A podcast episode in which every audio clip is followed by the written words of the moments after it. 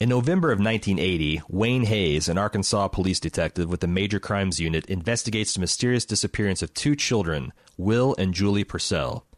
Using his tracking skills, Hayes manages to find the dead boy in a nearby cave, his body neatly arranged with arms folded and fingers steepled. Leading to the side of the body, Hayes discovered crude dolls made of corn silk and husk. Julie remains missing. Aided by his partner, Roland West, Hayes investigates several possible suspects the children's parents, a cousin that has recently stayed with the family, a local man that salvages scrap for money, some loners from the high school, as well as a known pedophile. None of the leads turn up anything conclusive. In 1990, Hayes, now a desk cop, is called in to give a deposition for a reopening of the 1980s disappearance. We find out his investigation led to a conviction, but we don't know of whom. We do know that new evidence has come to light that might lead to the reversal of the conviction. Hayes is initially angry that a decade later his police work is coming undone, but one of the attorneys reveals a vital new piece of information.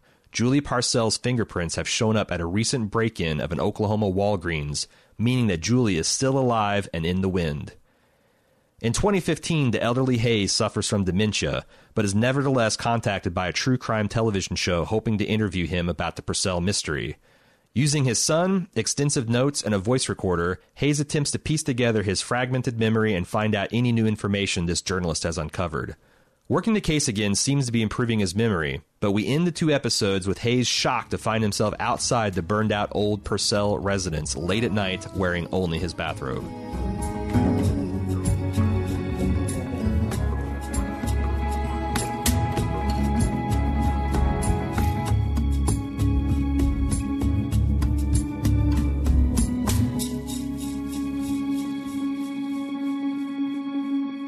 Welcome to the World We Deserve, the officially unofficial podcast for True Detective on HBO. I'm Jim. I'm Aaron. I really stumbled through that intro. It's been three and a half years. Give me a break. Give me a break. What do you think of season three, episodes one and two? I I thought it was good. I thought it was good. I thought it was a lot like immediately more interesting and engaging than like se- season two, which I think that I you know season two had enough WTF stuff in it uh, that you kind of hooked me in the first uh, episode. But I like the characters. I like the setting. I thought um, it f- gave me kind of those season one vibes that, if I'm honest, is kind of like more of what I'm looking for. I really like to return to like this kind of rural uh, setting that feels like it's got a lot more like you know creepy possibilities than than than Los Angeles. And uh, there's some things I wasn't quite sure about. Uh, there, I'm I I found myself really having so many questions about just a Nate. Like it, it's it's surprising two hours in how little we know. Uh, like you know, there's a rig- there was a conviction in the original case, and we don't know who it is or what, and but it's being overturned. And then 2015, we find out like all this other stuff and, about the, this guy's family life and what's happened to it, and uh, there it's it's all this kind of hearsay. And in the middle, there's this guy that's suffering these memory problems. That's in three different time frames trying to recount the story, and I, I think it's it's an interesting way to tell it. What did you think? Yeah, no, I'm I'm all in on kind of the conceit of this season, the central theme of memory loss.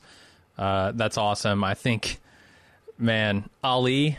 Uh, Mahershala, I think is how you say his first name. Yeah, I, I that's way easy to say Mahershala is way than Mahershala or whatever I was struggling. So yeah, thank Yeah. you, Nick Pizzolatto, for teaching me how to say Mr. Ali's name. He is just absolutely crushing this role. Yeah, Like th- I can't believe how good the acting is and how subtle it is. Mm-hmm. Like he he's just like doing things with his eyes. Th- There's that one scene um, where he finds the boy's Yes. body.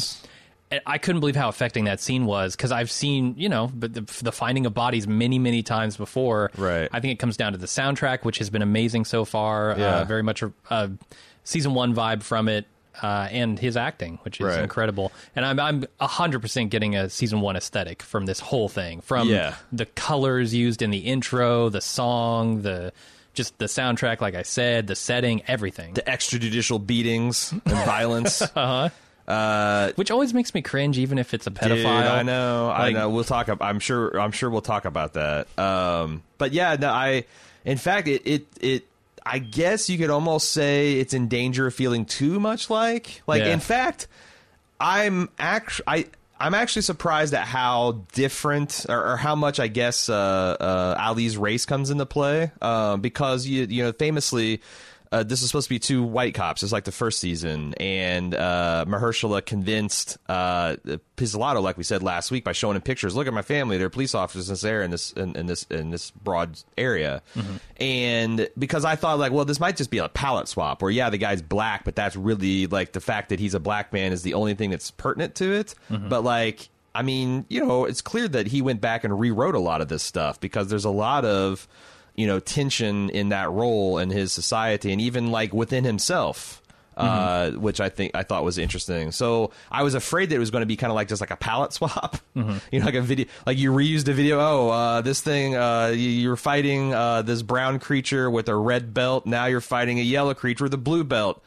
It moves twice as fast, but it's totally different. I felt like that was going what we're going to get with this this Hayes character, but it felt like that Pizz- Pizzolatto really took the time to to come up with an, a whole other spin, and um, I'm glad because I could really see this feeling like a retread without that extra kind of like little twist to it. Mm-hmm.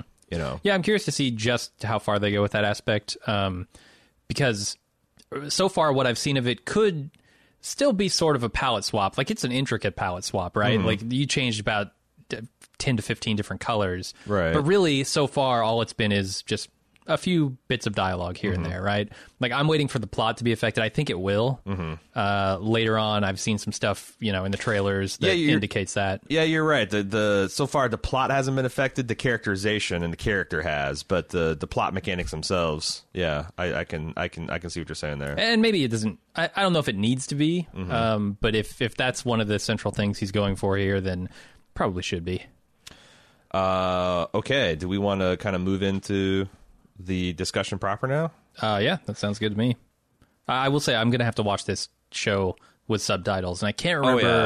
if i had to do that with season one probably uh, but the dialogue in the show is just so uh, it, it's very natural because Yeah. a lot of people don't speak very clearly when they speak Right. or speak loudly enough and Yeah. it it feels real but it's also very hard to hear and understand Right when they're trying to be kind of like that low macho whisper. It's it's yeah. I, I Which sucks because I, I want to be looking at the actor. I want to Yeah, be yeah, yeah. seeing what's going on on screen, catching Yeah. the clues, but I got to look down at the I typically do my first watch without subtitles, and I'm just I'm cool with missing something here, especially if we're not doing Okay. Uh-huh. instant takes. But like all subsequent, I turn the I turn the uh, captions on.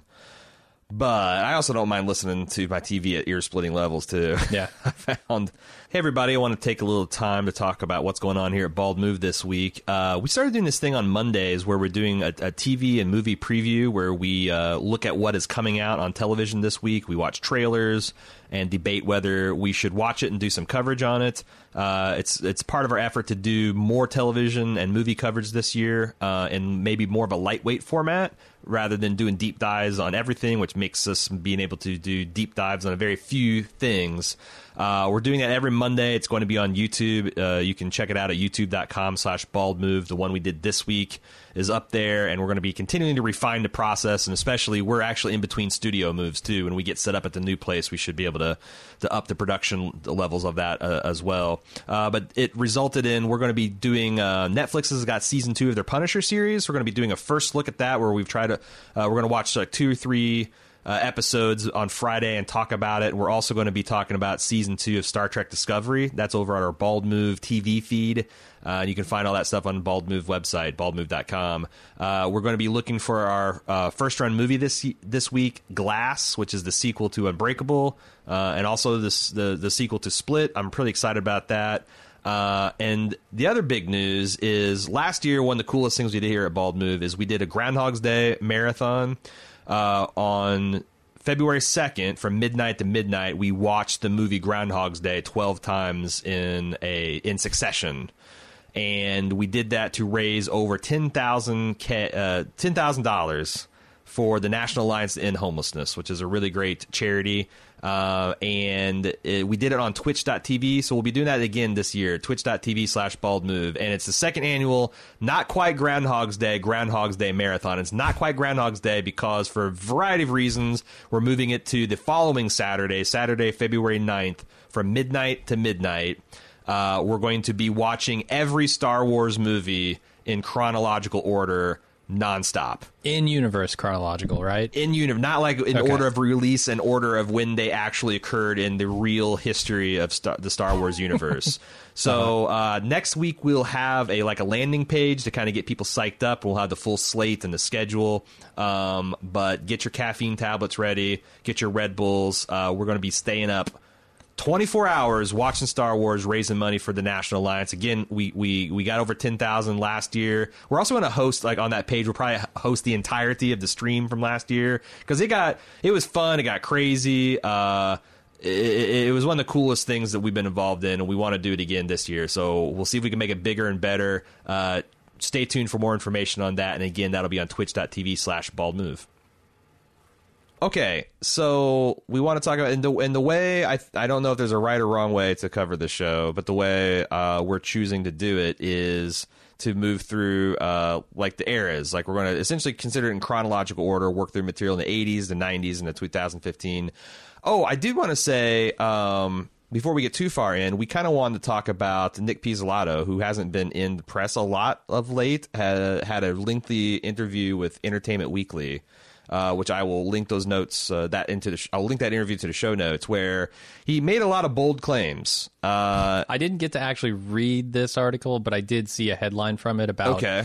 this unreliable narrator concept. all right, well, I have full quotes. Okay. Um, he says uh, the the interviewer says as an audience we're obviously not being shown certain things that happen in earlier timelines and earlier episodes to maintain the mystery but given hayes memory problems can we even trust the accuracy of what we're seeing or is even that unreliable and suspect Pizzolatto said if you're seeing it it is reliable I'm not playing those sorts of games with the audience where you find out uh, what you saw didn't really happen or if it was a dream or within a dream or something. So he's a reliable narrator. Now, this is what the quote the quote that's kind of being circulated around. If you read the full quote, he goes on to say, uh, "The times when Wayne has a full on episode of something uncanny." Uh, like a hallucination that he refers to that I think is going to happen in the future, you're going to know it. And I'm like, so we're with an unreliable narrator. I mean, this guy's having memory Yeah. problems. He's suffering from dementia. Uh, dementia. What? What the fuck? Like, uh, he, he does seem like it's. He, he, I think he wants to go and say like I'm not intentionally trying to deceive you or trick you when something like when he's seeing something that's crazy like you're supposed to know it's crazy but like that seems like the definition of an unreliable narrator. He's he's trying to I don't know. He's like he seems like really oversensitive to maybe a possible criticism of that. Mm-hmm. Like you gonna fuck with this again? You gonna fuck with this a bunch of spirals that don't mean shit again, Nick? Like I don't know.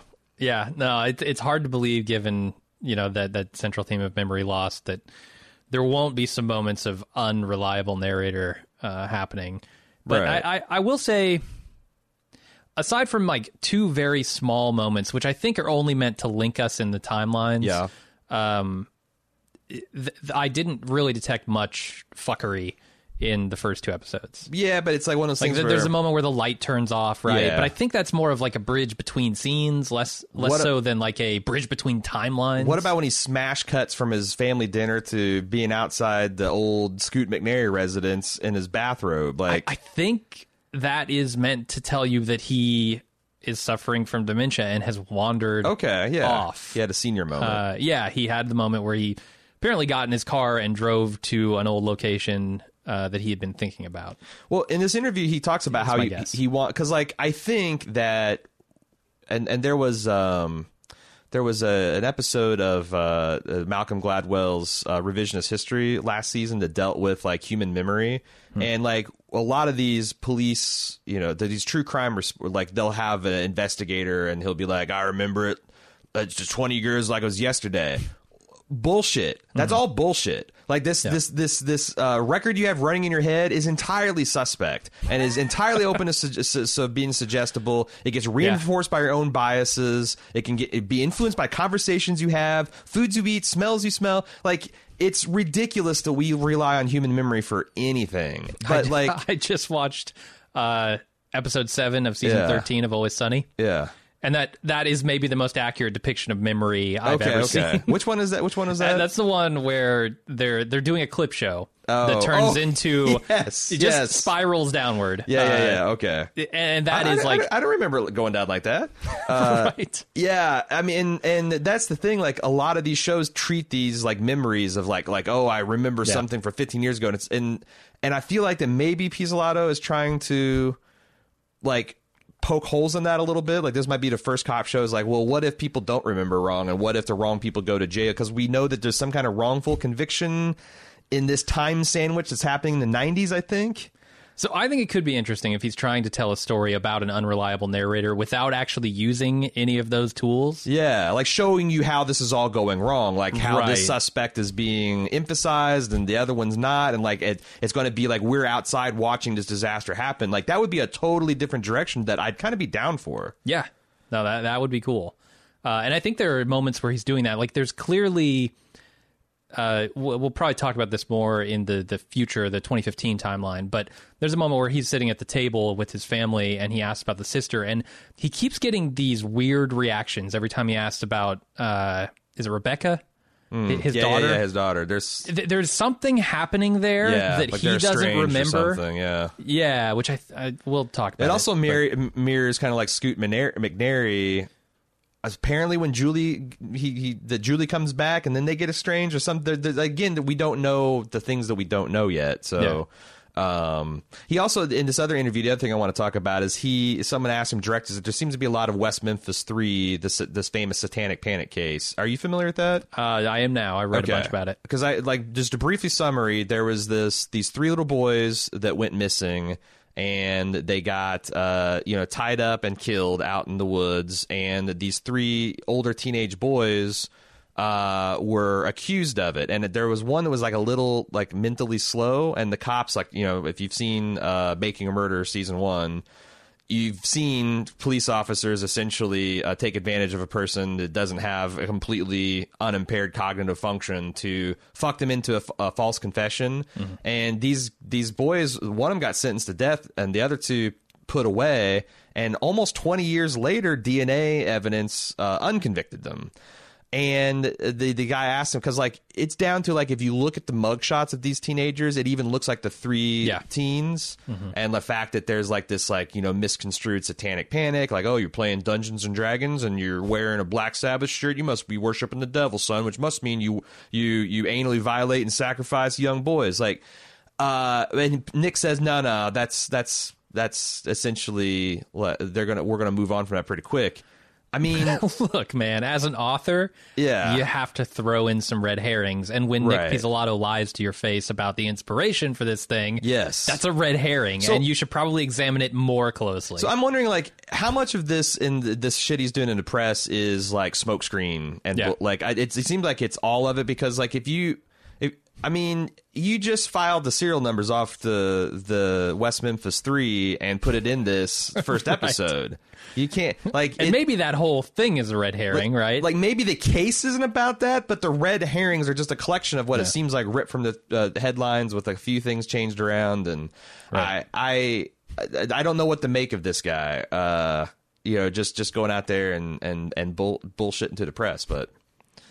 I don't know. It could be uh it, it could be like uh what do they call those uh, games within the the um, alternative reality game? Nick Pizzolatto is playing an alternate reality game where he is he's an, an unreliable writer. I don't know. Uh we haven't actually gotten into the case, so we should probably start there. Um, 1980s, November 7th, ni- 1980, to be precise. Uh, this guy named Tom Purcell lets his kids go pedal to the park. They say they want to go visit this this new dog that this kid's got, and it's the last time they're seen.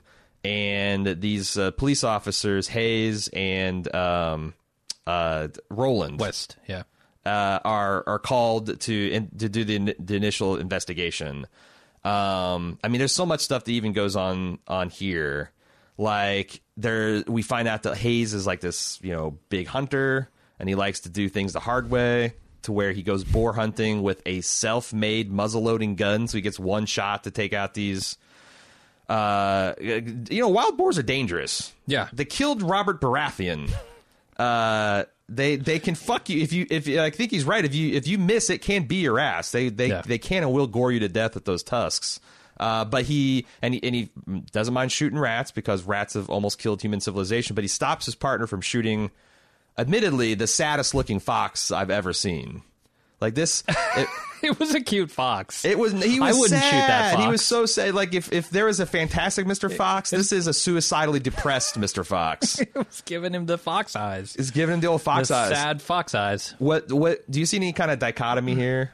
I, I mean, I I maybe see some references to season two because there are a lot of animals mentioned, of which some are the masks that they were wearing in mm. that. Because like, it, I mean, in this scene, they mention you know deer and fox and rats and boars and there's uh like a bird head uh book ends in in his office or in her office his ex-wife's office uh, there's a, a lot of stuff happening around that that I felt like was an allusion to season two. Maybe not as overt as the crooked spiral stuff, which we'll talk about. But Yeah. uh, yeah, that, that's what was going through my head here. Uh, and they kind of introduce us like we see in the lead up because there's like these really effective collages where you see the kids kind of like motoring to the park and they pass this kid that's going to wave and we're going to later find out about him. They pass these shitbirds in the Volkswagen who are these kind of loner loser older teenage boys just go out and get drunk and smoke dope at the local hangout. And you see the trash man collector and uh, all all these characters that we're eventually going to in- investigate. Um, but the detective shows up to uh, Tom's house, to Tom Purcell's house, and he's just a belligerent asshole. Uh, he doesn't want like the the cops want to look at the kids' rooms, which seems pretty reasonable. He's like, they ain't fucking in there. They're at-" uh, Scoot McNairy. I don't know what accent he's doing, but it's like drunk Midwestern at eleven volume all the time. Yeah. and then when he hilariously when he starts crying at some of this stuff, it just comes across as like kind of hilarious to me. Huh. I think so anyway. Okay. But uh, he's just like this this this belligerent like these I, I, I kind of feel like that the narrative of the kids is running away seemed like I might be spot on because it seems like a miserable place to be. Yeah, I, I don't I don't know if that's where they're going with it. Maybe because like I have my suspicions on who did it, but I don't feel like we're ready to talk about that yet. But that's that's one of the elements. This this home life is is not great, and that's before one of the things. So they they uh, inter- they, they they go in and take a look around. We find out that he's estranged from his wife, and she's going to come show up real soon here. The detectives take a look. The the little girl's room is like so cute. It just fucking breaks my heart. She's she's into art. She's into kittens. She's into ponies. And they look at the kids' room. Uh, the, the and he's like what 11, 12 years old, Yeah. twelve. I think she's ten. He's twelve. Okay, and they're they're looking and detectives detectives find some playboys, which you know he's about that he's about that age. But more disturbingly, they find a hole that's drilled through his closet that overlooks the little girl's changing area. Yeah, so here's where things get interesting because we also find out later that the cousin of the wife is staying there, Yeah, uh, or was staying there for like six months or so. Mm-hmm. And it makes you wonder, like, who drilled the hole? Right. Whose magazines were they?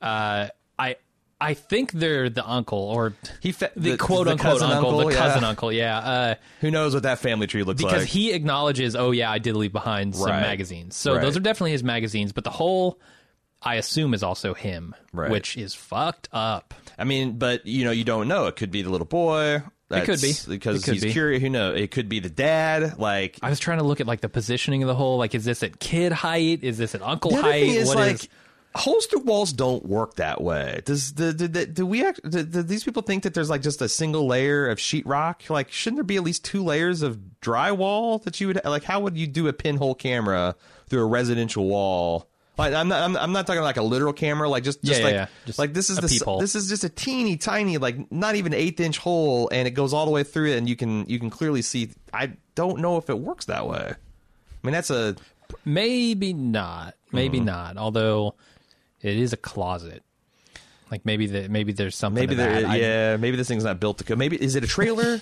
maybe Scoot McNairy built this house. is that possible? Uh, it's not a trailer. No, it's an what do you house. mean this isn't up to code? I know about no code. Uh, I okay, so those are some disturbing things. The the Yeah. wife shows up, the mom shows up, and they just these these people immediately devolve into this like domestic, Mm-hmm. you know, verbal slugfest of like I deserve a life, and well, if you weren't out looking for new dick, and you know this, that, and the other, Oh. uh, it's it's a bad scene, and uh, but again, like I, I feel like these people are angry and stupid, but they're not criminal. No, I don't. I never got like a vibe of the parents were somehow involved in this at all. Yeah, yeah. Even even uh, Hayes says like that was their working theory for like two minutes until the mom showed up, and they're like, oh, no, no, no, this is Yeah. this is how this is going. Um, It would be pretty ballsy if she did kidnap the kids and then Yeah. showed up at the investigation and was Right. putting on this show. she would be a criminal mastermind. Did you know Sure that this would. is um, one of the Gummer girls? It's one of uh, Meryl Grace. Streep's daughters. Is it Grace? No, no. Well, is it? I, I have no idea. No, Grace Gummer's the one on Mr. Robot, right? yeah, yeah, yeah. No, this is it her like in heavy makeup or No, something? it's it's an it's another Gummer girl. I'm I'm, I'm I'm serious. I, I'm Summer, Summer Gummer. Summer Gummer. yeah. Uh, she probably will will will if she's a bigger part of the, the case going forward, we'll learn her name by next week. I'll We I'll. I'll promise you that. Um, so the thing I found weird about the peephole is that is kept to themselves. They oh, don't to the detectives. Yeah. they don't spring it on the dad. They don't spring it on the uncle. Mm-hmm. They're keeping that real close to the vest. I don't even know the superiors know about it. Yeah. No, that, that's a good point. I don't think they told anyone. So I thought that was I was waiting for that to come up, you know, in somewhere in these two episodes, but that's that's something. So I feel like that that might be more important than we think since it was a big deal, but yet you know they're doing the whole thing like we saw in like Sharp Objects, where like here's a big deal, we're going to submarine this for a couple episodes, so you kind of forget about it. Right. Got to be one of those red herrings, right? They haven't talked about it in three, four episodes. Th- So there's one other thing in this scene that I thought could be important, Uh-huh. and and and I have several reasons to think so. So there's one shot where they show a wall with a couple of pictures on it Yeah. of the kids. Mm-hmm. Conspicuously, there is a picture missing, and now Mm. you could say, okay, maybe this is the wife, and Scoot. uh, Mm-hmm. Tom has taken down the photo because he just can't stand to look at it while she's Right. out doing whatever she's doing. Right. Or Looking for dick. you could say maybe it's it's a shrine to these kids and the photo that's supposed to be in the middle is the communion photos that we see in the trailers Ah. so there there's a shot in the trailers of a wall uh, like one of those mind map kind of detective-y things Yeah. that that these shows love to do yeah. Does it have red yarn? Is it isn't or is, uh that's mm, i couldn't tell you okay? i forget the color of the yarn that might be off- important Fresh off season two of American Vandal, they're they they they do the the the the red the red yarn. Oh yeah, season one did this. Mm-hmm. It was it's all over the place. Um, but so on that wall there is a communion photo of Will, at the very least, posed exactly like he is when Ah, he's killed. Yeah, yeah. And I've got to wonder if that isn't somehow connected to the case, the missing photo. Yeah.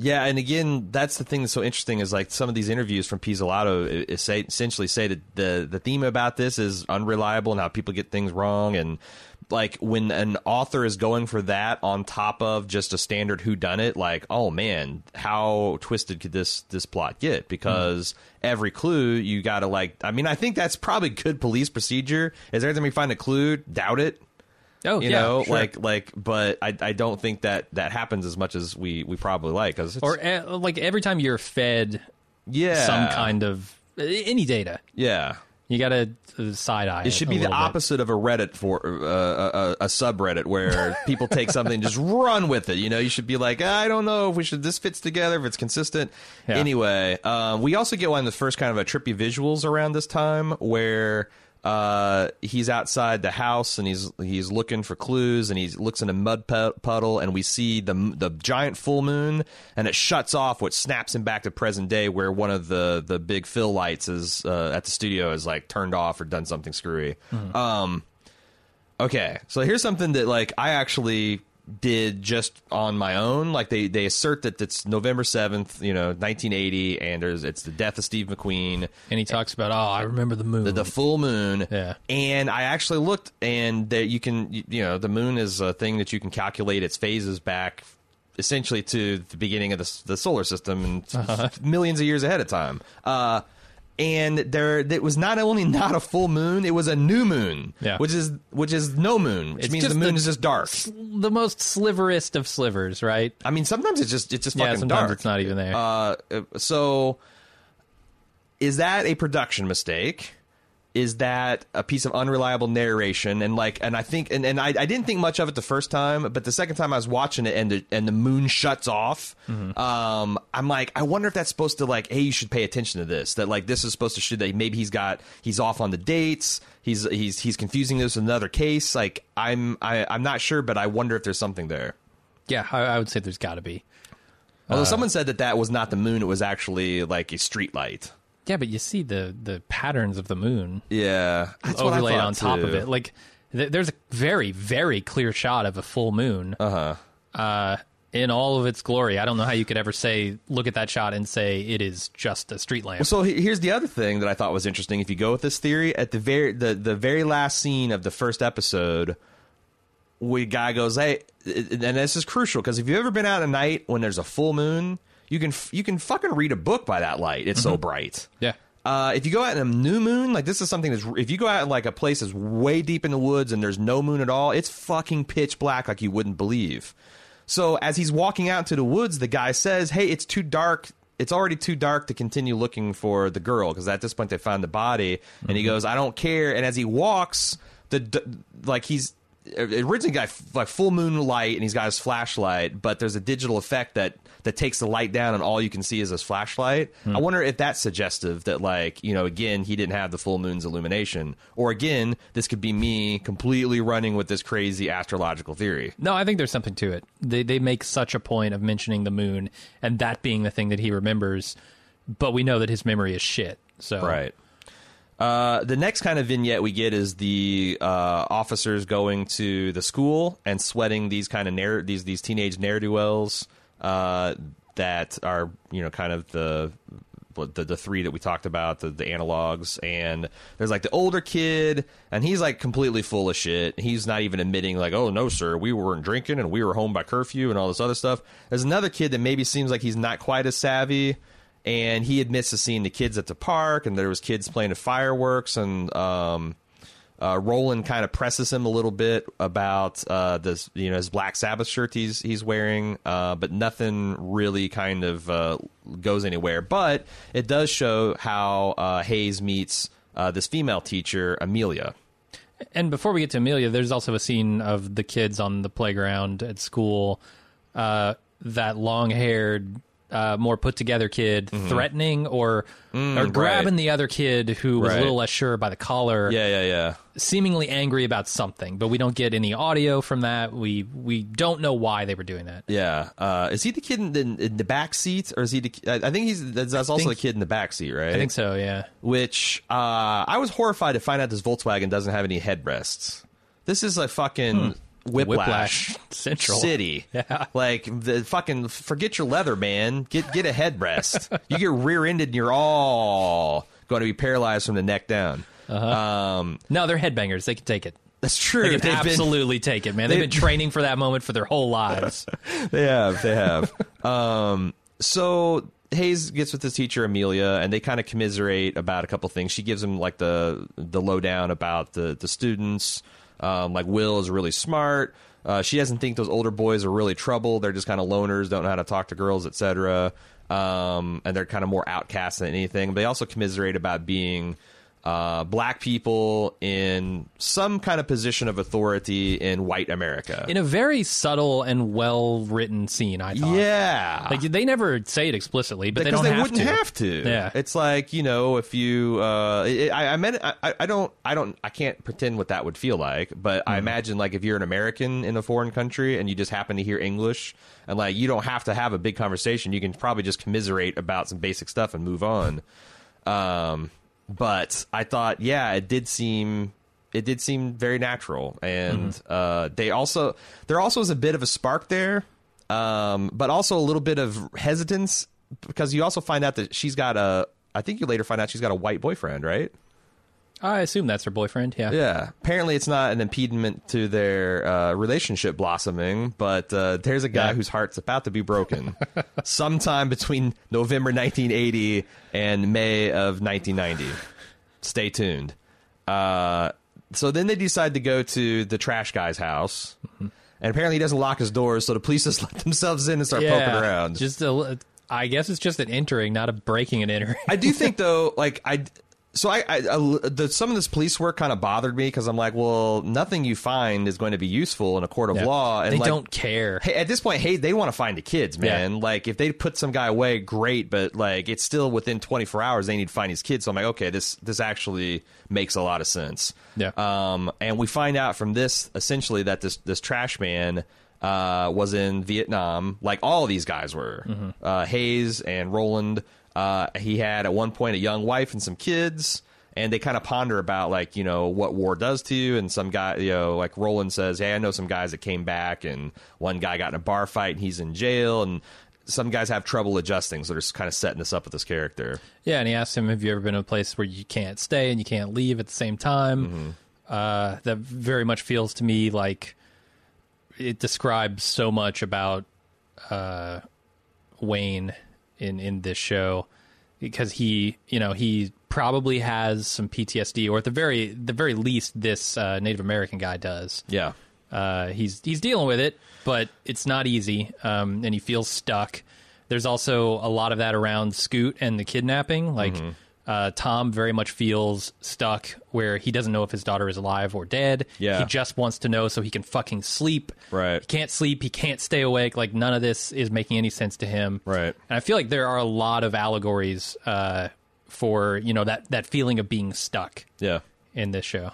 I think we can conclusively say that at least Hayes has PTSD because you mentioned his performance about finding the kid in, in the tunnel, and we're about to find this out. Ah. Um, uh, his his partner mentions because the cop's like, you know, we're all going this way. This guy's walking down his lonely gravel aisle. What's his deal? And he explains that this guy is a LRRP, long range reconnaissance patrol in Vietnam, which are these guys that would go out and do like recon and scouting work alone, sometimes in small groups, uh, for like weeks at a time. And uh, I read an article about these guys in Vietnam, and uh, I did. There, there's, I guess, there's. I'm not sure which because like the, the army the army had a division of these guys and the marines also had one. And they differed in like their tactics and stuff. But the army in particular they were like sent out there to out guerrilla the guerrillas like go out in small units and like rack like encourage to rack up enormous body counts. And some of these very small units like racked up over a thousand kills uh, during this war.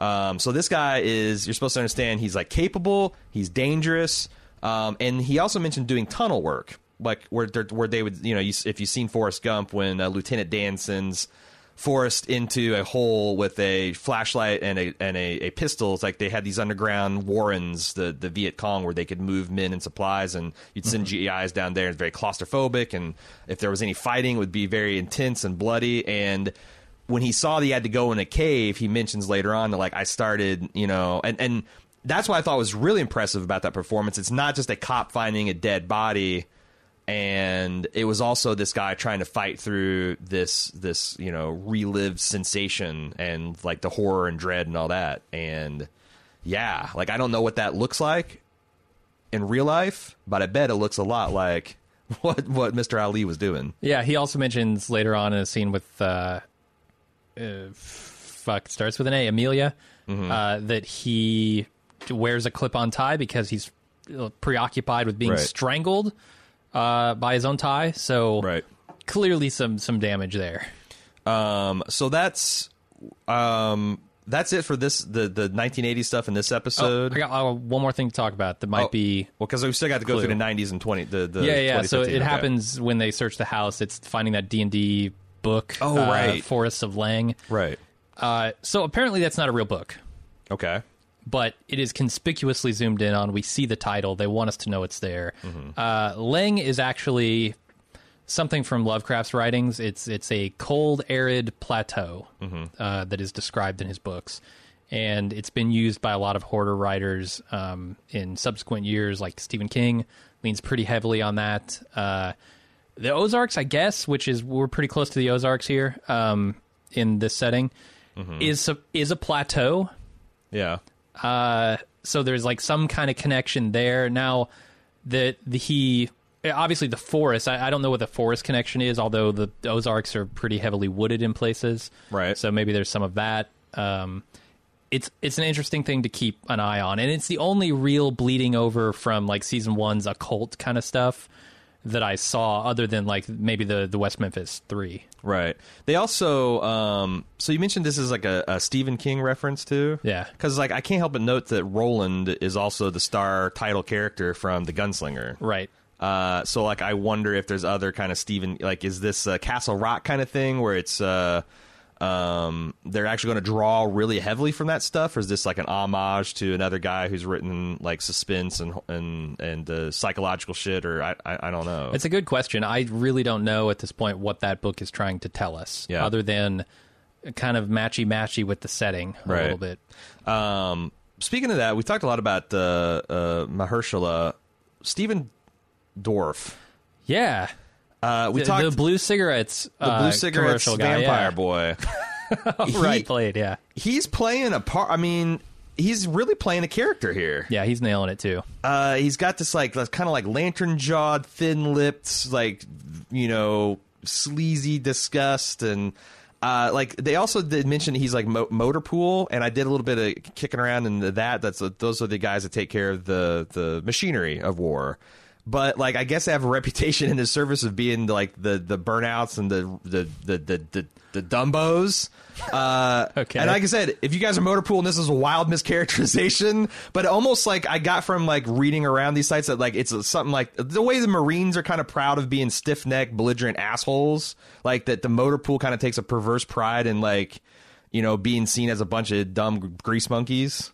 So is that is there any connection to Tom in in that? Like we see that his job uh, is basically some kind of yeah, metalworking machine- yeah. fabrication I wonder if it- job. yeah, like him and uh, Roland will like somehow bond over that uh, the, their shared Yeah. grease monkey statuses. Can I just say it is really cruel of Nick Pizzolatto to name the place where Tom works Wilson.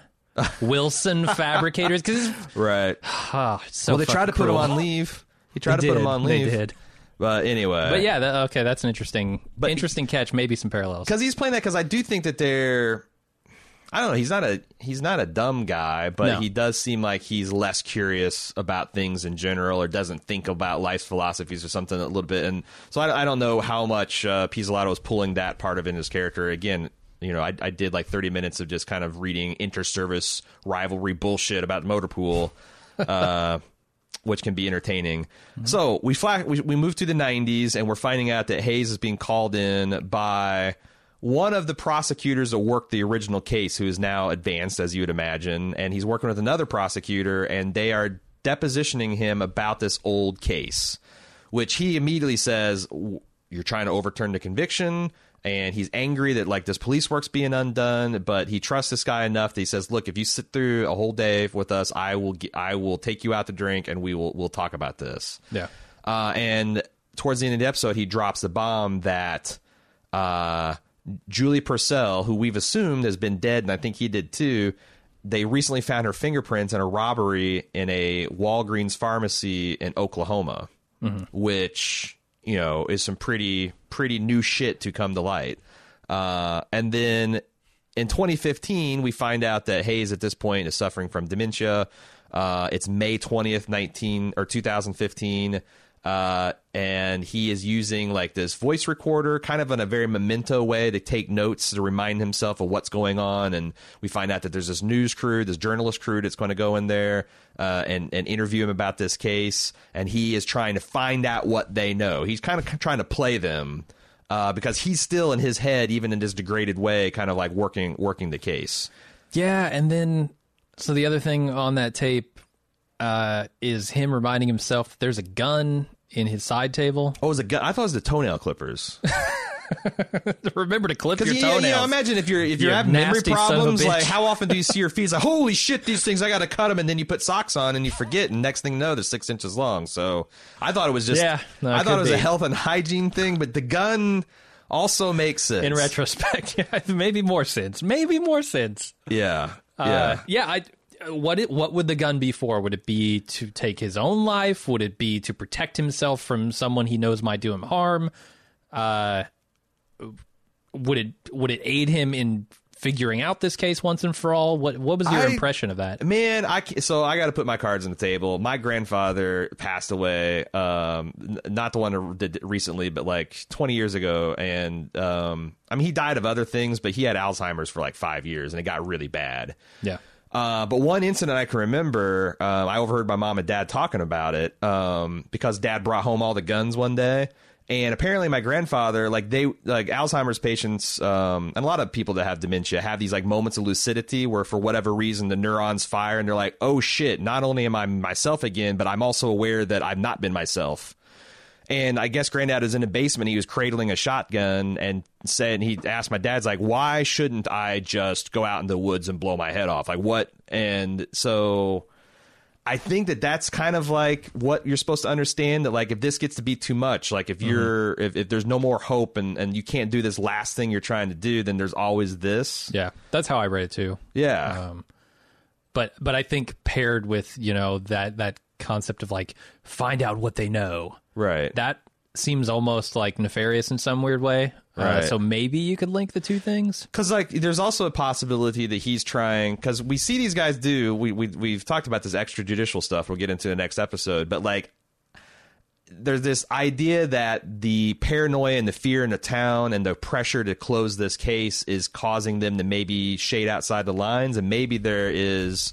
He's being so wily because he himself has something he's trying to cover up. Yeah. Or maybe cover up for his partner. Which makes me wonder what the hell happened at like the funeral of his wife. What what the hell happened with the burnt down house in the end of the next episode? Also, like Roland and he seems to be estranged because Yeah. in the next episode in the '90s, he's talking to his uh, this this this former prosecutor who's now uh, I don't know maybe he's the state attorney general. I don't. I, I, his old The boss DA? is I think- definitely the state attorney. the DA. Yeah, um, I, the, the old guy, the, the Kent guy, is now the state attorney general. Yeah. but they mentioned that uh, Roland has done well for himself, Mm-hmm. and they both kind of like said, but not in a way that like you're happy for him, like in a way that, like this guy got away with something, or Hmm. I, I got a little bit of that like ambivalence, or maybe even hostility. Like there's there's there's been a lot of falling out with this guy, is is Roland going to get the credit for solving this case and then ride that up the chain? especially if he's bullshit. I could see that being a possibility. simply because like Wayne is a black man and they won't give him Yeah. the credit. They won't listen to his story. Like, Yeah.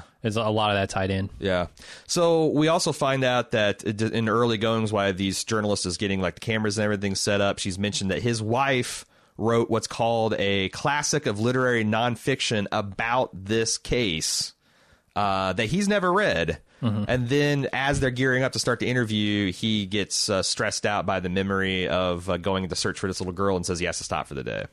Uh, and that's the that's the first episode. Uh, if you want to roll, just keep rolling on to the second one. Yeah. All right. So 1980s, uh, they are doing their interviews. They're doing their basic police work, as he says. They interview uh, everyone that works at Wilson Body Works, and there's like I guess this is the place that like builds parts for school buses, and it employs like hundred town people. Um, they also interview looks like some. Um, I don't know, Americana shops or pawn shops trying to find information on what these these dolls could be. But Yeah. I found this kind of dumb because like everyone knows, like if you've lived in the Midwest, I don't know if this is a regional thing or not, but everyone's seen these corn silk dolls. Mm-hmm. Like. I, I, I found it kind of unrealistic to people like what the hell could these things be? What the hell are you? Don't you see much state? Yeah, they're fucking they're fucking corn silk dolls, man. Like Sure. they're not a symbol of pedophilia in the cult, as far as I know. If so, I need to think a lot harder about my grandmother because she had a bunch of these in her house. Yeah. Not until 2018. Now they are. Yeah, yeah they've been appropriated. Yeah. They've been appropriated. I think Um, so. So they pick up uh, Wood, Woodard, which is the the Native American guy who is the trash, the you know the guy that's the the the the, the scavenges and recycles things. Essentially, he's a he's an environmental he- hero. He's he's uh, uh, here twenty years ahead of his time, uh, thirty years ahead of his time. And I, I mean, this guy just seemed like a decent dude. That's had a hard time readjusting to life after the war and lost his family. But as he says, like, Yeah. look, I'm not. I'm not a pedo. I'm not a bum. I've I keep my own house and I don't make. I mean, I, I felt like he's kind of uh I, I don't I don't think that I I don't suspect this guy at all. No. Uh, I think he very much knows who he is and he's a good guy and he just He understands there's some damage there, and honestly, like he'd probably have a great life if he talked with a therapist for yeah, like five hours. Right. Maybe get maybe get some uh, antidepressants to Yeah. level him out and talk with some people. Get a get in a veteran support group. All these things that will eventually, as society, uh, build for him. Uh, he's just again, he's a pioneer. Uh, he's he's he's he was born too soon. Uh, I think he honestly, I think he kind of not only is a little bit of a minor red the the the he's not even red herring. He's a light shade of pink herring. Uh, he's there to provide a foil for Hayes to talk about his war damage. You're supposed to understand Sure. Hayes a little bit through this Woodard prism. Um, we then go to like uh, there's a there's like a town meeting or a press conference that uh, this Kent guy is having, who's like a one of the district attorneys, and the cops are kind of working the crowd and looking if there's any seeing if anyone nervous. But Hayes is having a hard time because you can clearly see a lot of these white folk are looking up this black police officer and like.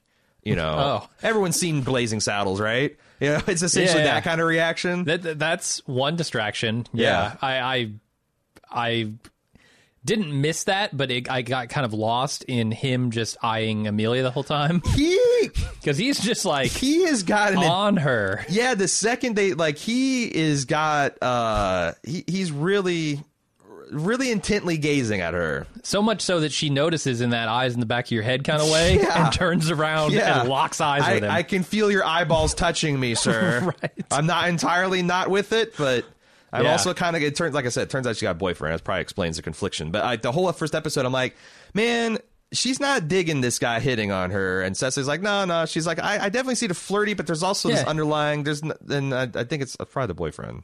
Yeah. Um, so they talk about there's instituted a curfew, and these town folk just have this litany of what are you doing about the Devil's Den, which is is that the actual place, the ranger station place?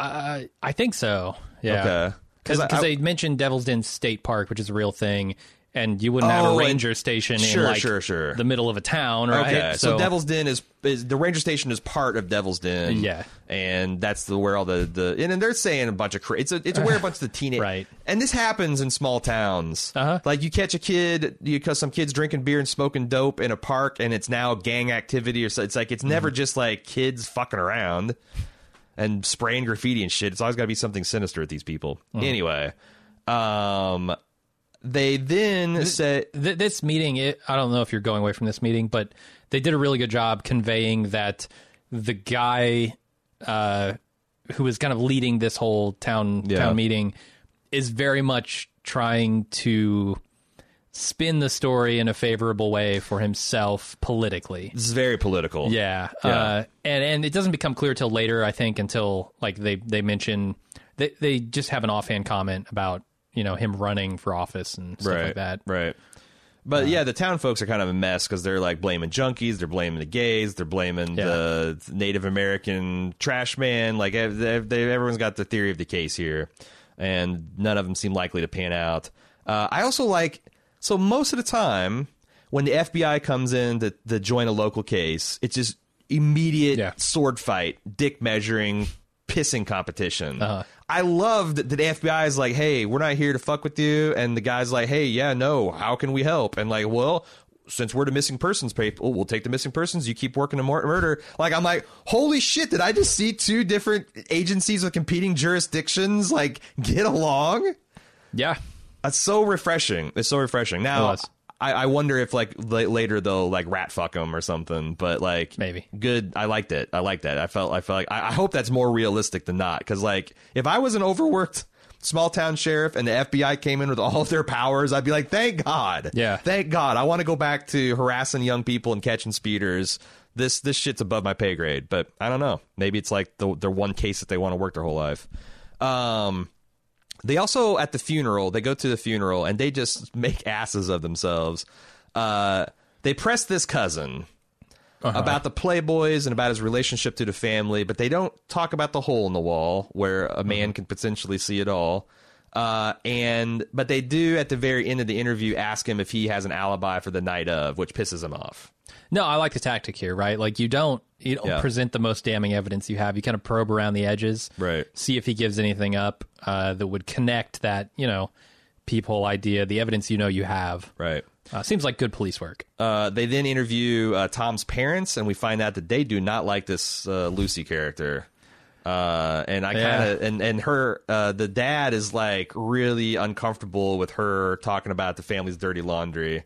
Uh, do you think we I get, can't tell if it's just literally because of what he says. It's not today, I think so. or if it's he doesn't want them saying anything at all. I think it's a little bit of both. I think it's more of like this is not our business, and like some families are like that. You know, mm-hmm. like if you know some families like if they even know that there's marital problems, they'll pretend it doesn't exist. And this dad seems very much like, well, you know, marriage is a story, and there's two people telling it, and who knows. Versus the mom who's like, oh no, she's a stone cold bitch, and she ain't taking care of those kids, and she's running around on my son. And do you think that that's just adding little color? Do you think that we'll interview that the, will they actually have useful information? U- useful is hard to say. I think they have information, and I think we we will see them interviewed again. Hmm. Uh, just later. I just don't see unless she's shacked up with some dirt bag that hadn't took an interest in their children. I don't see her being part. I don't see the Well- mom as being a part of this the suspects. Oh, I, I don't think the mom is a suspect. I think she might have information on potentially. Uh, fuck. What is what is Tom's wife's name? Lucy, Lucy. She might have information, some dirt on her. Like I can im- imagine a scenario in which the cousin is also the father of these children. I was about yes. I wanted to take that. and in that, that, would make a lot of sense in a kidnapping case if you think the father is a fuck the the husband is Mm-hmm. a fuck up and not enough of a man to to, to treat the to you know be with the woman that you want Mm-hmm. and have kids with and you could that could result in a kidnapping sure. Because so the murder re- I, don't, I don't know if you want to murder the boy The reason you think that is because he said something about you know I've always said Lucy needed a strong male. Yeah, yeah. But why would he hang like if they were fucking? Why would they hang around for like three weeks and then be gone? I I don't know. no there, there's some I mean there's a lot of missing pieces there in Right. that puzzle but it's not hard to see where the full picture could So end up the other thing, and like I know this isn't strictly genetic, but like it's one of those things where I don't know that uh, the writers all know this, but like uh, Tom strikes me as like maybe he's dumb or maybe he's got a substance use problem, maybe he's just drunk all the time, but he like him and his wife both seem like just belligerent idiot assholes. Uh, but they talk about Will and Julie being like very, very smart. Like you know, Will's reading at a twelfth grade level. Which sounds impressive until you realize Arkansas actually has a th- complicated 36 grade level uh, system, and he's like way behind. Uh, but he's reading at this advanced level, and that the girl's quiet and thoughtful. Like they're the opposite of their parents. So like it would make sense if uh, there is like some Lannister blood floating in the water there. could be Um, so we find out late. Then they've got a new lead because the uh, Amelia, the teacher, has volunteered to essentially canvass the playground uh, while the kids are playing, and she finds one boy that conspicuously waved to the kids as they were like heading to the park. In the previous episode, and he goes, "Oh yeah, I went trick or treating, and I saw Julie get a corn, a corn, one of those corn husk dolls." Because she met two adults that were dressed as ghosts. So he he doesn't say that. He doesn't say that he got him. For, he didn't say he didn't say he, right. they- there wasn't so he's- causal There were two different things that happened Okay, here. He yes. says a he saw the dolls in her bag at the end of the night when they were all and- and showing they each other what they had, begin- and they they, weren't weren't there there before. The other thing he said is he saw her talking at one point to two adults dressed as ghosts, or maybe adults dressed as ghosts, maybe teenagers dressed as ghosts. maybe we don't know. aliens, maybe ghosts. Maybe ghosts dressed as ghosts. so this is so I, I saw some people on the internet taking this and like, what if it's the Ku Klux Klan kind of direction? I'm like, well, Uh-huh. wait, I I don't. I don't think the Klan was going out on Halloween night uh, in their full regalia in night, like even in 1980s Arkansas. Like Uh-huh. that was kind of the nadir of their powers. Uh, so like I did think it's like yeah they're probably just dressed as ghosts. Now they might be up to no good. They might have been using that as a disguise so they could make some illicit connection with this little girl. But like I don't think it's like the Klan. Yeah, but I think the important thing to remember there is these two facts, the dolls and the ghosts, are not necessarily connected. Right. Not Right. directly. Right. Uh, we also know that uh, Mahershala Ali can do a killer lightsaber impersonation. Yeah. I thought that was pretty cute. Uh-huh. Uh, good way to play good cop, better cop with the kid here. Yeah, I like how the cops, you know, are sort of grilling this kid, right? Yeah. And they're getting nothing because Yeah. the kid is just shutting down. Yeah. Uh, and then the teacher steps in and she's able to get him to open up a little bit and trust Right. him and then the cops kind of follow her lead Yeah, yeah, right yeah. and become softer and Yeah, they're not leaning in and like Right. looming over him and what do you know? yeah Uh, we then see that Tom tries to go back to work at his uh, the machine shop, and he's just. I mean, this is a guy that doesn't Fuck have the tools to operate in human society. Like, there's a way to do that where you come in and like are open to the idea that it's kind of weird that you're back to work, and when people express concern, you don't say that you're the biggest joke in the world, and you don't say "fuck you" to all of them, and say you quit when your foreman's trying to be compat. Like this guy just again, he's going through a lot, Yeah. but you can tell he's the type of guy who, if he ever gets arrested by a cop on a bad day, he's probably going to get shot because he just has no idea how to de-escalate anything. yeah Um, and I feel for him. You Yeah, know, no, you, yeah. you you go in and uh, like this description he has after this, where they drive him Right. home or whatever, about being being stuck. You know, wondering Yeah. is his daughter alive or dead, not being able to sleep, being stuck at home with this fucking thing in his head. And- that he needs something to do that's going to take his mind off of it. and even right before now. then, he's been stuck because, like he said, like they got married within three months of seeing each other. Yeah. Mm-hmm. She was already pregnant, uh, and she seems like they've had this nightmare relationship for tw- twelve, going on thirteen years, and he's like stuck in that way too. yeah, So this isn't the life he wanted. He, I, I do think he loves his kids though. Mm-hmm. Um, and he, this is like a, like I said, a, a unwaking nightmare. Uh, so they then decide they have this idea because one of the things the kid did is they drew they drew a map of the neighborhood and he highlighted their trick or treat route. Mm-hmm. So now they have a list of like where can we find where this kid might have had contact with these ghosts. And they pitched this idea to the the, the the attorney that we should canvass the entire neighborhood, not with a warrant. Just hey, we're trying to find these kids. You mind if we come in and take a look? We might find something. Anything could be helpful. Could talk.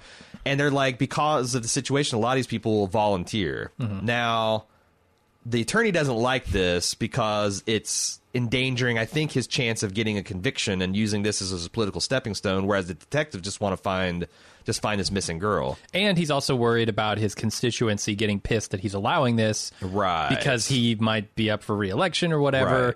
And and they're very like you know land rights kind of right? Oh no, yeah. kind of people, right? We're Privacy. big on that in the Midwest. Yeah, sure. I, I get it. Uh, it's just clear that his motivations are purely political, Right. not actually helping find these kids. Uh, and what he wants to do is leak information to the public to like essentially crowdsource the investigation, uh, which is Yeah. ironic, given that that's kind of what we do nowadays, Mm-hmm. like with with you know true crime fic- fiction or nonfiction. And it's funny because they introduced the concept of that happening on the E- internet exactly. in 2015, which I thought was cool. So um, we'll we'll find out you know more more about that here a little bit later. Uh, so Roland, now they're hitting some dead ends. He goes to see a vice cop, and this seems like a wild situation. I think the police department is running a porno store next to uh-huh. a truck stop to bust drug dealers and lot lizard prostitutes. Yeah, That- no, that's what I got from it. Is that something that happens? Is I, I I'm just assuming now that every porn shop that exists yeah. must be a, a sting operation because you can't. I don't know how in 2018 you can stay in business selling physical porn. All right, So they've all got to be cops, right? right, yeah, they're honeypots. Yeah. They're the the people that are that are not able to get together scrape, scrape together eh, broadband internet. or don't want their still- their porn habits tracked online, Ooh, like yeah. pedophiles. Yeah, if you had nothing to hide, you'd watch it on Pornhub like everyone else. You sicko. Right? You'd stream it to Twitch. You'd, you'd, use seven proxies and VPNs like the like the reasonable crowd does. Um, you're renting the same shit from same DVDs from 1998. This is weird. Don't like it. Are the, are the cops making porn to sell in these shops? I don't know. Like, are they physically making the DVDs? Because surely studios don't release porn on DVD anymore. I Or magazines? Are there porn magazines? Physical porn? I think there are those, but even Playboy Why? didn't even Playboy stopped doing the nude shit. They're like went to eight, like like leaning into. I don't know. I don't know because again, I don't know the state of physical porn in 2018. Again, I've never paid for pornography because the internet has been ex- existed for my entire lifespan. So like, what the fuck? Uh, I don't know anything about that shit. if, if you if you were if you were a vice cop if you were a a porn hound in the 1980s, right. uh, unless yeah. So anyway, uh, so, so they they find out that they, they find out that this guy's had kind of like in his back pocket this pedophile that's recently moved in the area and is going under an assumed name. That you want to kind of go check him out and see what's going on because he just got out of like prison two years ago for some pretty despicable shit. Um, uh, seducing a minor, uh, carnal relations with a minor. Uh, we don't know any details about that, and we're like, I'm, I'm, I'm mean, okay, what, what are we talking about? That you know, I'm, I'm thinking like, does this guy get railroaded? This seems like kind of, but we later find out that he has, wor- he's been working as an assumed name at a child's daycare center. This guy does seem like he's just a irredeemable, like a piece of shit. Yeah.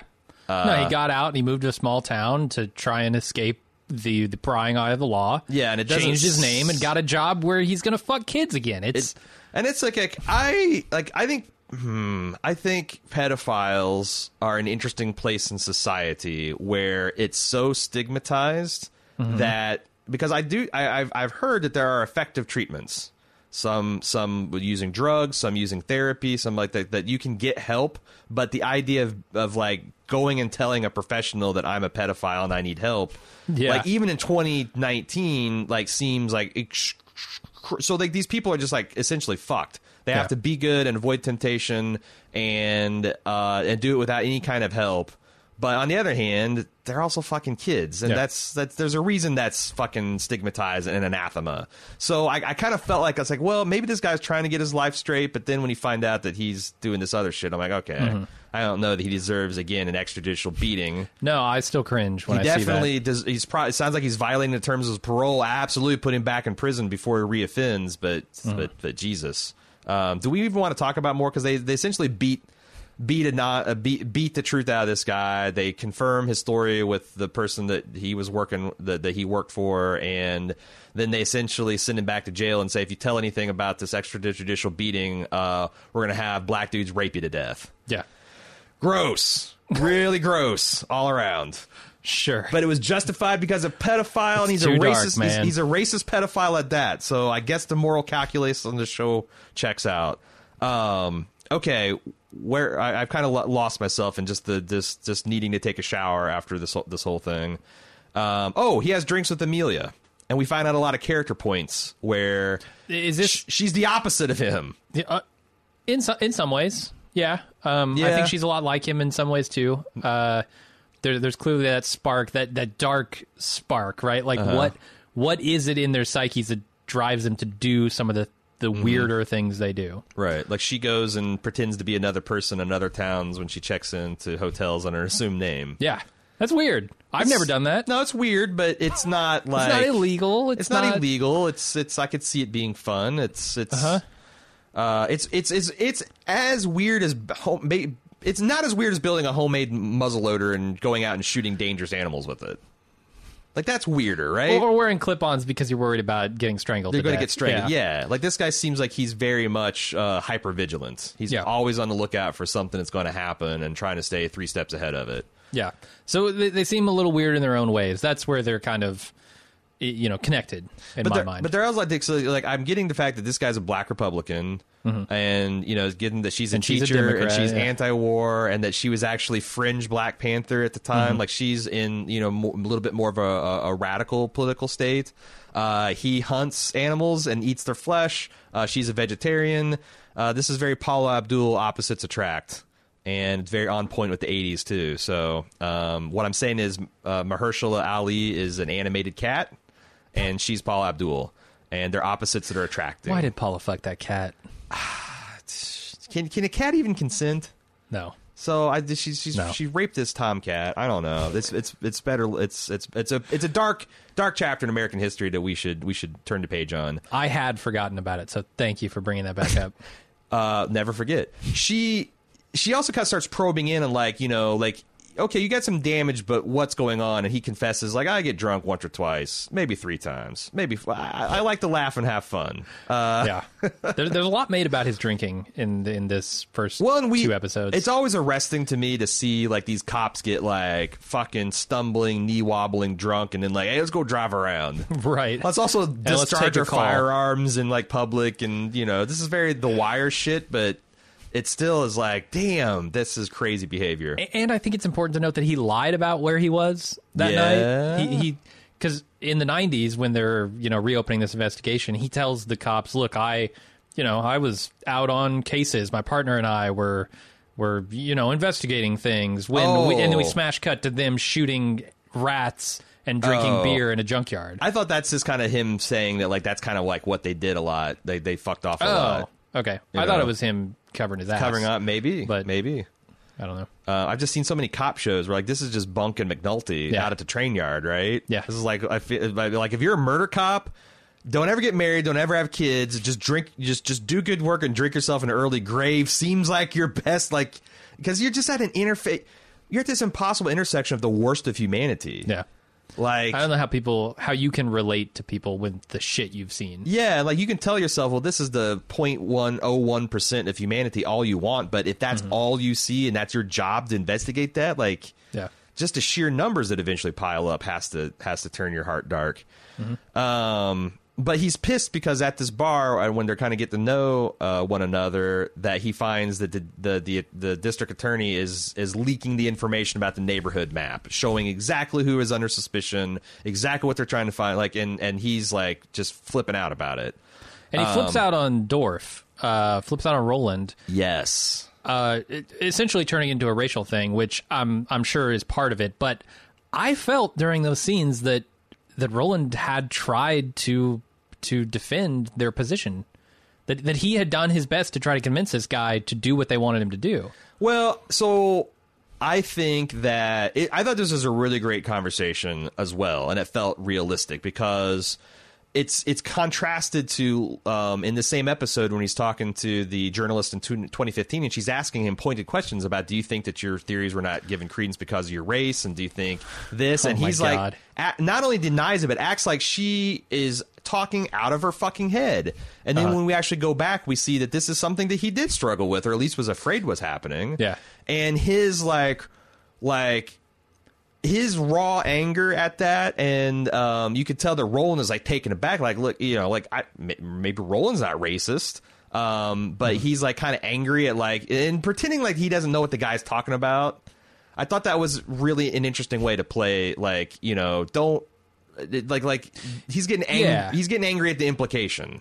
Oh, okay. So there is a moment where, yeah, I think uh, Roland does play a little dumb, and I don't know if he's playing dumb or if he really Just- yeah. just doesn't think about that. or he doesn't want to follow the consequence because a lot you know that's a lot of like this reactionary shit from white folk is just not wanting to follow like oh shit if the natural conclusion is all this uh, a lot of modern life is horrifying and cruel and unfair and i don't want to think about that too much Sure, but but every action I saw Roland take was was on the level with the plan that he and Wayne had come up with. yeah uh, yeah Like he he was arguing just as hard in that room. Like, let's fucking canvas this whole town. Let's figure this out before this girl gets killed. But as right if, alongside if a Wayne. result of this, this guy gets a political step up, and Roland gets to follow along Yeah, with no, them. It does.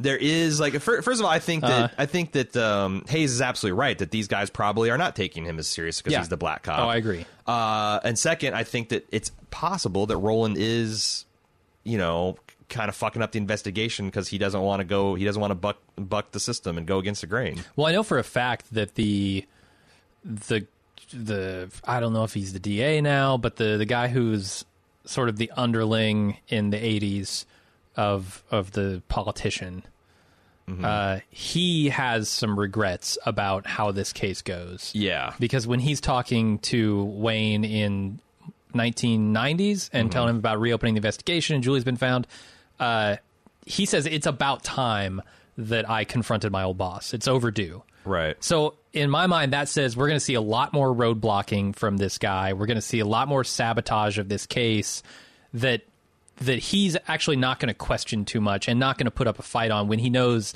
now in the 90s he should have.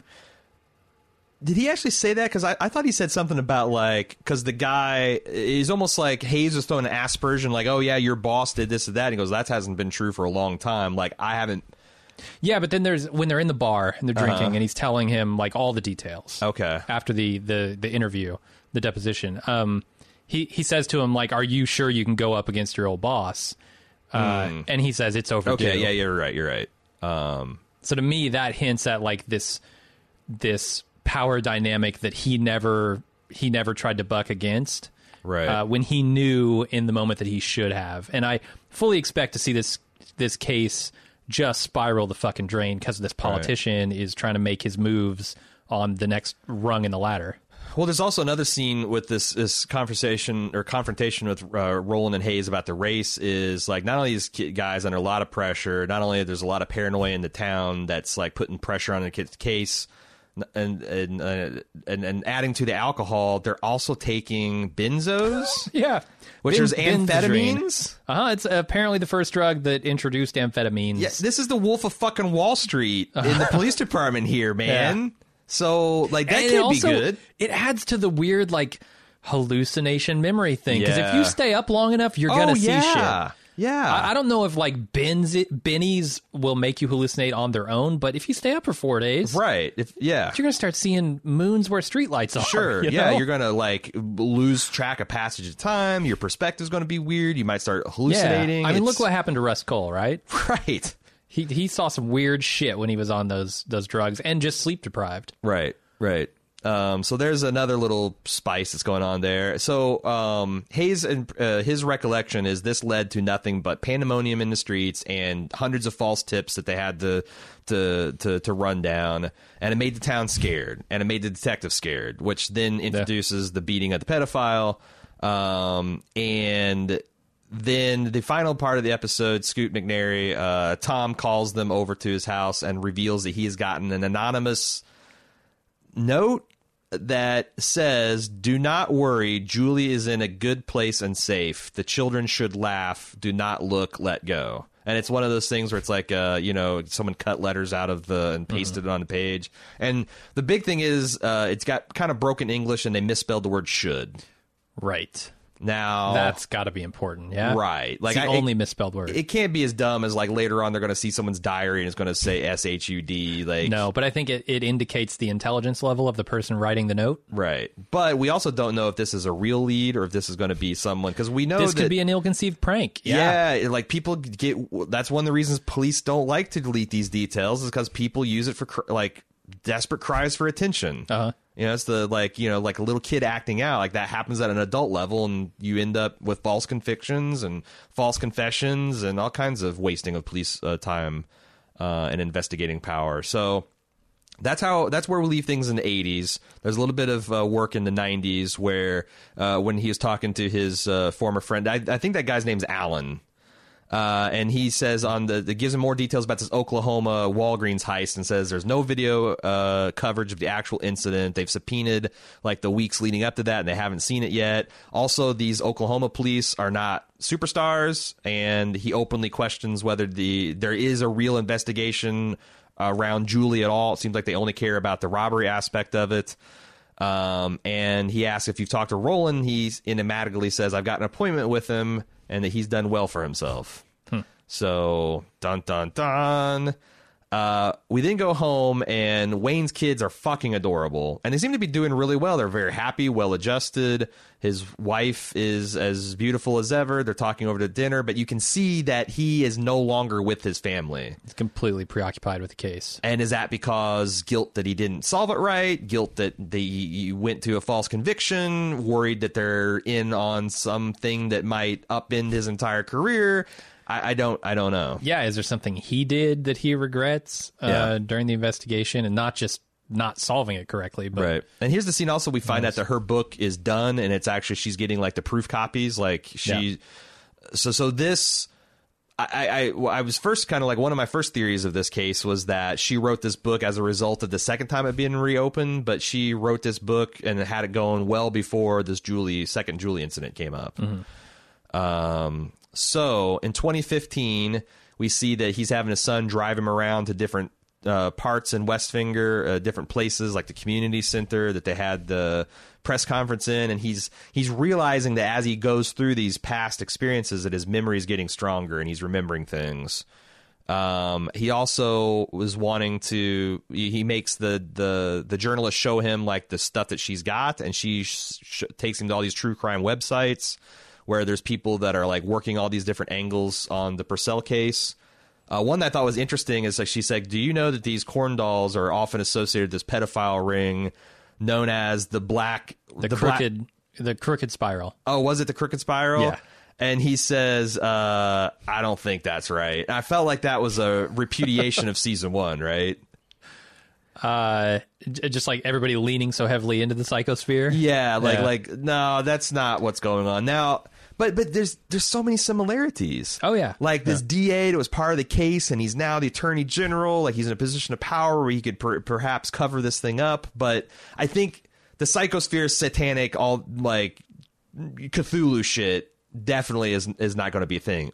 And it really wasn't a thing in the first season too. It was pretty much standard corruption with a pedophilia ring Yeah. thrown into it. So, um, you know, she asked him about the race stuff, and and he again not only denies it, but acts like someone that would want to investigate the intersectionality of marginalized groups within authoritarian and systemic racist structures is insane. See, I I felt like this was this was a black dude being told how important racism is by this white person looking yeah. at his son and going, "Can you believe this shit?" I guess I would, except for the fact that everything else we know about him seems like he himself, and it, I don't know or, if he's or- or it's like like you, you gotta like he Right. tells Dorff, you, you know, I fucking understand this stuff so much better than you ever will. And this lady with all of her fancy learning about Yeah, intersectional race, like yeah. it, it came off to me as like, okay, lady, Yeah. sure, you want to help us out, I get it, whatever. White splained me racism in exactly, America. yeah. yeah. I think he's also a a little bit naturally more resistant because if it is like he's more conservative leaning or his politics are, more, I also think that it's uh, probably Maybe. You know there's a lot of complicated feelings about that. Like if you say you know if you because. Yeah, I don't want to take. I don't. I don't want to run the risk of white splaining racism either. Fuck no. But it seems like those intersections must be a lot of very com- complicated for a person to work through. Sure. You know, like if you just yeah, yeah let's just leave it at that. I, I can stand behind that statement. Yeah. Uh, it's complicated. and he also confesses he's never read his wife's book. That's why they got that. That's that's that's uh, I, uh, we That's we, weird. Yeah, it's weird. Because he, weird. 'cause he was in it so much, is what he says. I think it's because it's probably I don't. Yeah, I, because I don't know his motivations. I don't think he even does. Like, is was he pushed to a point where he did something wrong and he's uncomfortable revisiting that? Is it just like again the the fact that it's like bring dredges up a bunch of negative memories? I I, I don't know whether it's for virtuous reasons or or venal that he's avoiding reading these books, but. Um, he also it could uh, just be the emotional impact that the, the reading that book after his wife's death would have. right, yeah, Now, I don't know why he didn't read it when she was alive. right. Do we know why she died? No, not yet. I didn't think so either. Okay. We know it was about six years ago, I Yeah. think. Um, so he also says that he never stopped uh, coming up with theories about the case. And in a, a dinner with his uh, grown son and their kids and his wife, uh, he mentions Rebecca, which is the, his I guess daughter, the little the the younger daughter. And they mention that she's out in L.A. playing music, and she doesn't like it here, and they're kind of uncomfortable about like because he clearly doesn't remember any of this stuff. And then as they're trying to figure out a way to diplomatically explain it to him, he goes right back to like, "Oh, you should have Rebecca over again." So he's like short term memory is, is even kind of a problem with this guy. Um, Yeah, and it makes me think that something has happened, uh, something significant to estrange these two people, the Uh, father and daughter. Yeah, but like it also could be just dealing with the parent that's got dementia. Like Yeah, that's maybe. hard. No, I, And, I believe it. And you can even see like as as kind as the son is trying to be to his old man, like it's very weary, wearisome to deal with uh, a person who's just not there anymore. Not Yeah. not all the way there anyway. And as you know, we're kind of processing that, and his you know son's kind of like walking away from the table, is like either hurt or angry. We just smash cut to him at, in his to, to him outside at night outside of the Purcell residence who looks like it's been burnt to the ground and he's in his bathrobe looking confused. So there are a lot of this shot in the series apparently because I looked through the trailer, actually both trailers a little more closely. They show this house from almost this exact angle multiple times. So Yeah. there's the first time where you know in the 80s the kids ride out. I, ne- I recognize the shoe pick the shoe pick sign kept coming up. Yeah. Yeah, it did. Uh, and you know, if you listen to the call, Shoe Pick is the street that they lived on. Mm-hmm. Um, so you can see the kids coming out of it in the '80s. Now, I think it's in the 90s. It's a little bit overgrown, uh, and he is back at that house. Ah. Um, he's got the shorter hair, so I think it's 90s, uh, and it would make sense if it was overgrown, but it's Right. still intact. Yeah. So it seems to me like it has to burn down between the 90s and 2015. Okay. Yeah, that makes sense. Yeah. Because there's also something that comes out in the 2015 stuff that we find out that Tom Purcell had a a falling out with with um his Julie. That's like you know Julie gets re- uh, presumably recovered at some point by law enforcement. They're reunited and then they have a another falling out. When? It would have to be after Yeah, the no, 90s. Yes, yes. Uh, in between the 90s and 2015, apparently, Okay. like she's been recovered and she gets estranged again, and I think that mir- mirrors a little bit of what's going on Hmm. with, um, you know, Hays and his daughter. Oh, I, I completely missed that. Um, so that is then that's that's the episode. Mm-hmm. So we we got six six more episodes to go. Why do you think a why do you think HBO aired both of these in one night? Uh, I think these served as a good package to kind of set up True Detective. I almost felt like the first episode wouldn't have been enough to grab people. Yeah. Yeah. No, I think it was a smart move. Um, I did feel like they, they fit together nicely. Or the other thing is maybe they're worried that people would really run with this, uh, you know, some of the parallels to other cases. When I think it's clear, like the the what is it the shoot the Westminster three, the West Pennsylvania three, the uh, whatever that case is. Um, it does seem like that's something they're going to move off of really quickly. The West Memphis three. Well, the thing So- I think it does like super effectively is Yeah. set up the fates of both kids, Yes. right? So it it it allows you to to relax and say, okay, I know where both of these kids are, Uh huh. instead of like, oh, where's Julie? Where's Julie? We know she's alive. Right. Right. Is she still? We don't know if she's still alive in 2015 though. I guess it keeps us from being Scoot McNairy, Right. being Tom, like Yeah. stuck in this place of not knowing. But it's so funny because like everything that we find out, I feel like leads to multiple questions. Oh yeah, Um, and I do really like this memento esque of the guy who should know everything doesn't. And this is so so so this is interesting because like the first season, like this this case essentially was solved but incorrectly, and it's something that both the two characters kind of knew, but they didn't know like it, it is kind of a dead end. Um, whereas this one, like I think the main character thought he had it solved correctly, and now he's in a state in the future where he doesn't know anything. Mm-hmm. Uh, maybe you should just sit down and write read your read your wife's book, dude. maybe.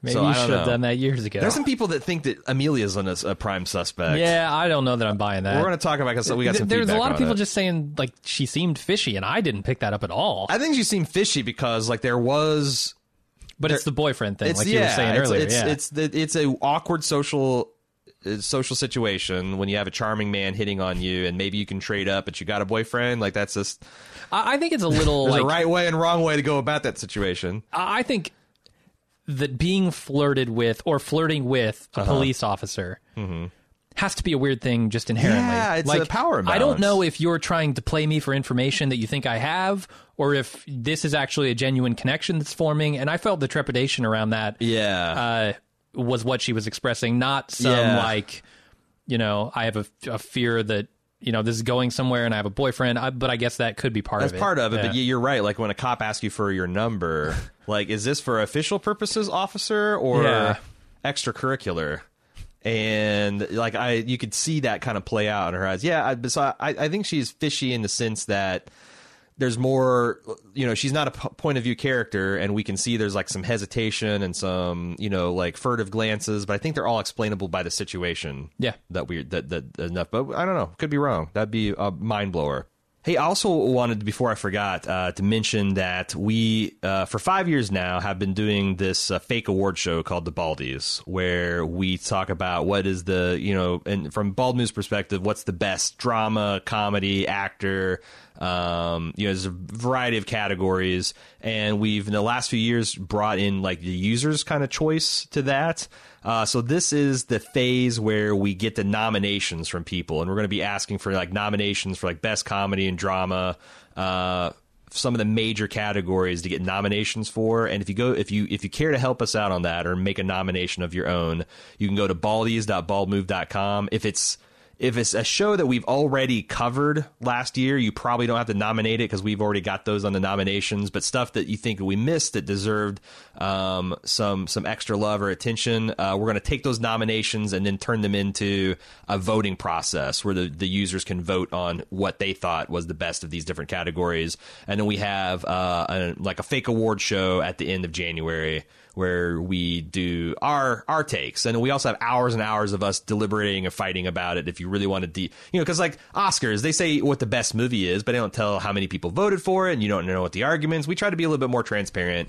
Uh, but if you want to go to baldies.baldmove.com, b a l d i e s dot baldmove.com, uh, you'll find a survey there. It takes just a minute of your time uh, to nominate, and then we'll have the the actual uh, voting next week.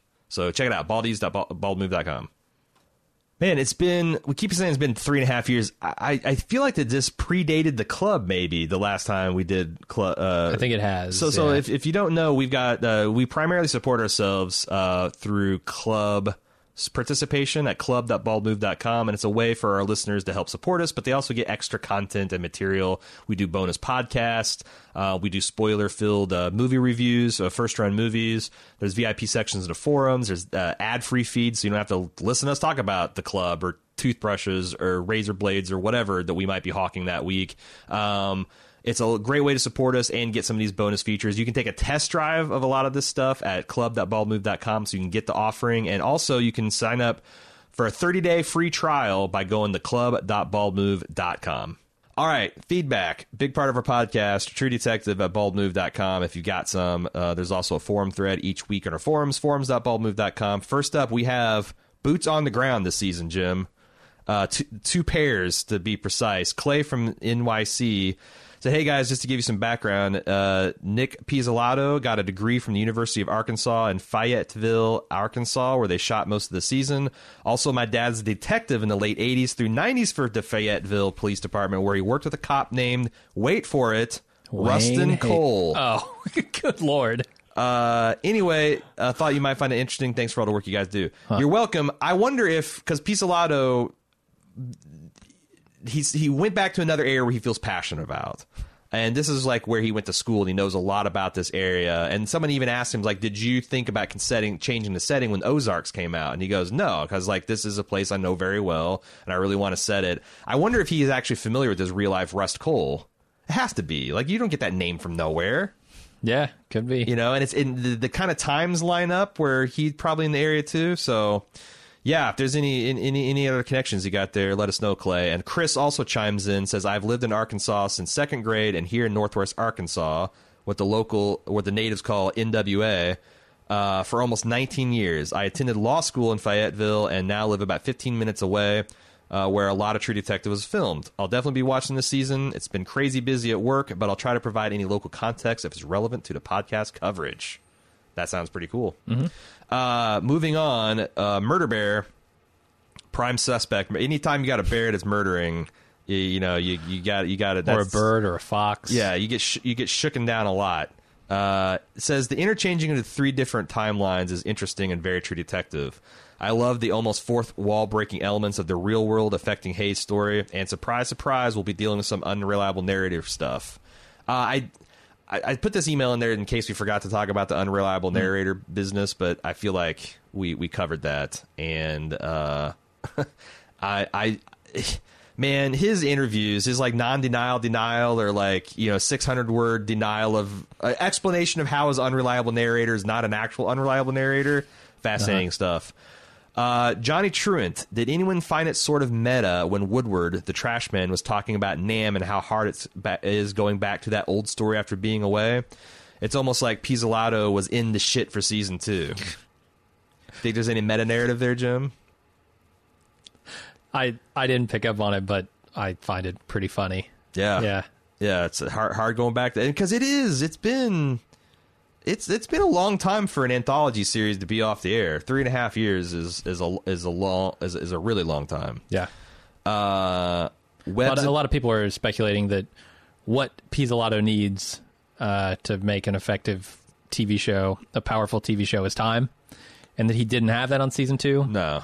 uh, and that we might actually see like a true return to form here. Well, Given that it's been three and a half years. I saw so like most of the critics have seen the the bulk of this. I think they've seen through episode six, and Oh. the so um, season one Rotten Tomatoes is in the high eighties. Uh, season two is in the high sixties, and so far this is in the high seventies. So I feel like that. I mean, honestly, I didn't think season two was terrible. So like, if it's a notch below season one, that's still really fucking good television. And Yeah, and I think it would probably lose points simply for originality. Like, Yeah. wh- when you look at the comparisons between season one and season three, it's hard not to, to dock a few points. Right, it's like Return of the Jedi. Like, really, the Death Star again, huh? Yeah. yeah. So you know, hopefully we'll we'll have Ewoks Or The Force Awakens. the Force Awakens, or yeah, all the mini super weapons that get destroyed by the Empire. Uh-huh. Um, Webb's Inferno says, I really like the first scene between Wayne and Amelia. Being black and living in a place that's not particularly diverse, I'm originally from and grew up. Good lord. I'm originally from and grew up in Los Angeles and live in D.C. now, but lived in Salt Lake City for 2.5 years. Sounds pretty white. Yeah, yeah. Salt Lake City, Utah sounds pretty white. It's not Pepper Lake City. Oh, it's not. it's It's Salt Lake. Yeah, it's there in the name. it's as white as you can get. Um, there's an immediate understanding that doesn't have to be said out loud when you meet someone in the same situation. When Wayne said, How is it here? You know, Amelia knew exactly what he was talking about.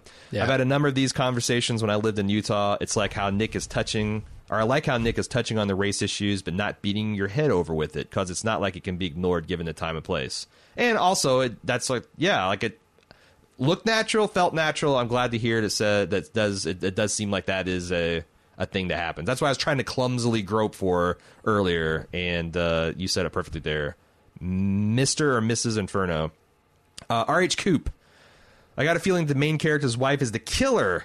I got a bad vibe from her. Uh, She's Amelia. also, but here, here's the evidence. She's also getting involved with one of the lead investigators, and it'd be pretty easy to lead them along a desired path if you're that close to people running the case. Um, I mean, that would be wild.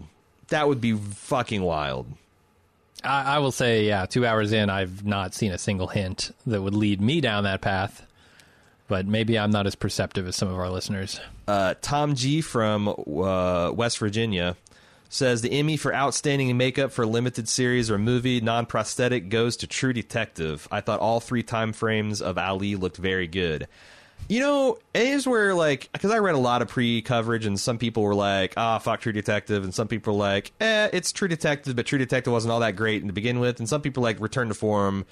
If you liked season one, you're gonna like this. But a lot of people are taking shots at the makeup work specifically young Ali with his like uh uh what do you call that more of a high rise thing I I thought his Yeah. makeup was incre- I'm with Tom here I think his makeup was incredible